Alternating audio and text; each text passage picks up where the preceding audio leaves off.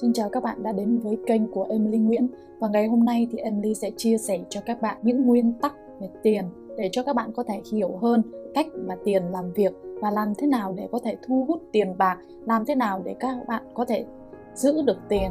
Và chúng ta hãy cùng đến với những cái nguyên tắc của tiền. Nguyên tắc thứ nhất, đây là một trò chơi. Nguyên tắc số 1 này là một quy tắc vô cùng quan trọng và đó là quy tắc mà bạn phải làm ngay lập tức. Nó rất đơn giản.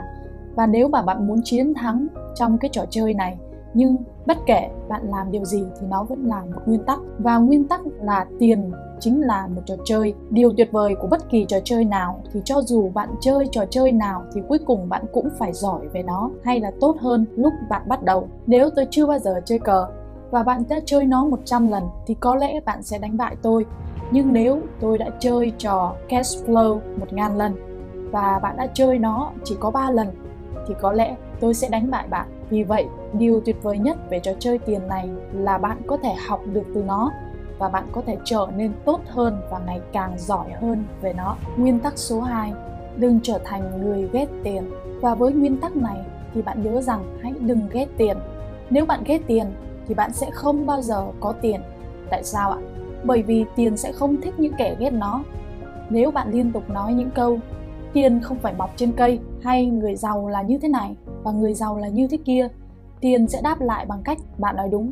Nó gần giống như việc bạn hẹn hò với một cô gái hấp dẫn và bạn nói với cô ấy rằng bạn không thích những cô gái hấp dẫn, nhưng mà thích những cô gái biết nhiều hơn về những triết học, triết lý sống.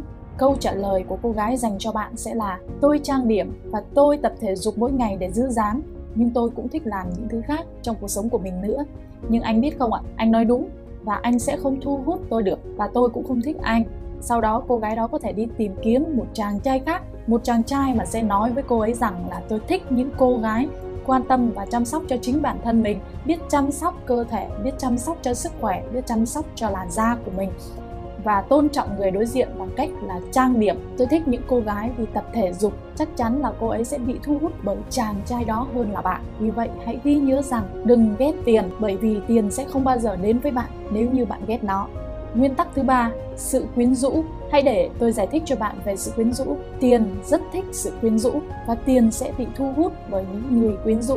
Giống như một người phụ nữ sẽ không thích một người đàn ông nhàm chán, sẽ không thích một người đàn ông không có sự thú vị. Điều này có nghĩa là sao ạ? Bạn hãy trở thành một người quyến rũ bằng cách bạn thay đổi mỗi ngày về tư duy, về kiến thức, về kỹ năng của mình. Tiền sẽ chỉ đến với những người nào xứng đáng với nó. Nhưng lưu ý đừng để tiền quyến rũ bạn. Bạn hãy thu hút tiền. Và khi bạn học trong trò chơi về tiền bạc thì bạn phải biết cách thu hút tiền về phía mình. Bạn phải trở nên giỏi hơn và tốt hơn trong trò chơi này.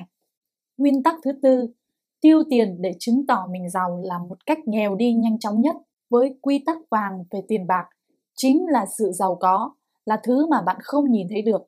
Bạn không phải là xe hơi, quần áo hay trang sức. Đó là những tài sản như tiền mặt, cổ phiếu, trái phiếu, tiền gửi ngân hàng, bất động sản. Nó sẽ giúp bạn mua được sự tự do và an toàn. Vì vậy, hãy lựa chọn thứ mà bạn muốn một cách khôn ngoan. Mỗi năm, nữ ca sĩ Rihanna kiếm được hàng chục triệu đô la, nhưng năm 2009, cô hoàn toàn cháy túi. Rihanna kiện cố vấn tài chính không làm tròn bổn phận của mình. Và người này đáp lại rằng, tôi có cần phải nói với cô rằng, nếu cứ tiếp tục vung tiền mua sắm, cuối cùng tất cả những gì cô còn lại sẽ chỉ là những món đồ thay vì tiền không? Nguyên tắc thứ 5, giàu có chỉ mang tính tương đối. Theo nhà kinh tế học Branko Malinovic của Ngân hàng Thế giới, nhóm người nghèo nhất tại Mỹ khoảng 5%, thực ra còn giàu hơn 2/3 dân số thế giới. Hơn nữa, chỉ khoảng 3% dân số Ấn Độ có thu nhập cao hơn những người nghèo nhất tại Mỹ. Cách đơn giản nhất để đánh giá về sự giàu có của bạn là so sánh bản thân mình với những người xung quanh. Vì mức sống ở Mỹ cao, thành công của bạn cũng chỉ thuộc dạng bình thường. Nếu bạn muốn cảm thấy mình giàu có, hãy nhìn vào 90% dân số không phải người Mỹ hoặc châu Âu. Bạn sẽ nhận ra cảm giác về sự giàu có thực ra chỉ là một trò chơi tinh thần. Nguyên tắc thứ 6, đầu tư luôn luôn buồn chán. Con đường dẫn tới sự đầu tư thành công thường khá là nhàm chán, đòi hỏi sự nhẫn nại và kiên định. Đa số mọi người đều muốn sôi nổi hơn, vì vậy họ liên tục điều chỉnh các khoản đầu tư của mình. Chính điều này đã phá hủy sự giàu có của họ. Nếu muốn giàu có hơn mức trung bình, bạn phải làm được điều này mà hầu hết mọi người không thể. Trong đầu tư, điều này có nghĩa là chịu đựng sự nhàm chán, và đây là một kỹ năng vô cùng quan trọng mà bạn cần phải học hỏi. Nguyên tắc thứ 7. Cách duy nhất để giàu có là tạo khoảng cách giữa thu nhập và cái tôi của bạn. Để làm giàu, điều quan trọng nhất là bạn tiết kiệm được bao nhiêu, chứ không phải kiếm được bao nhiêu.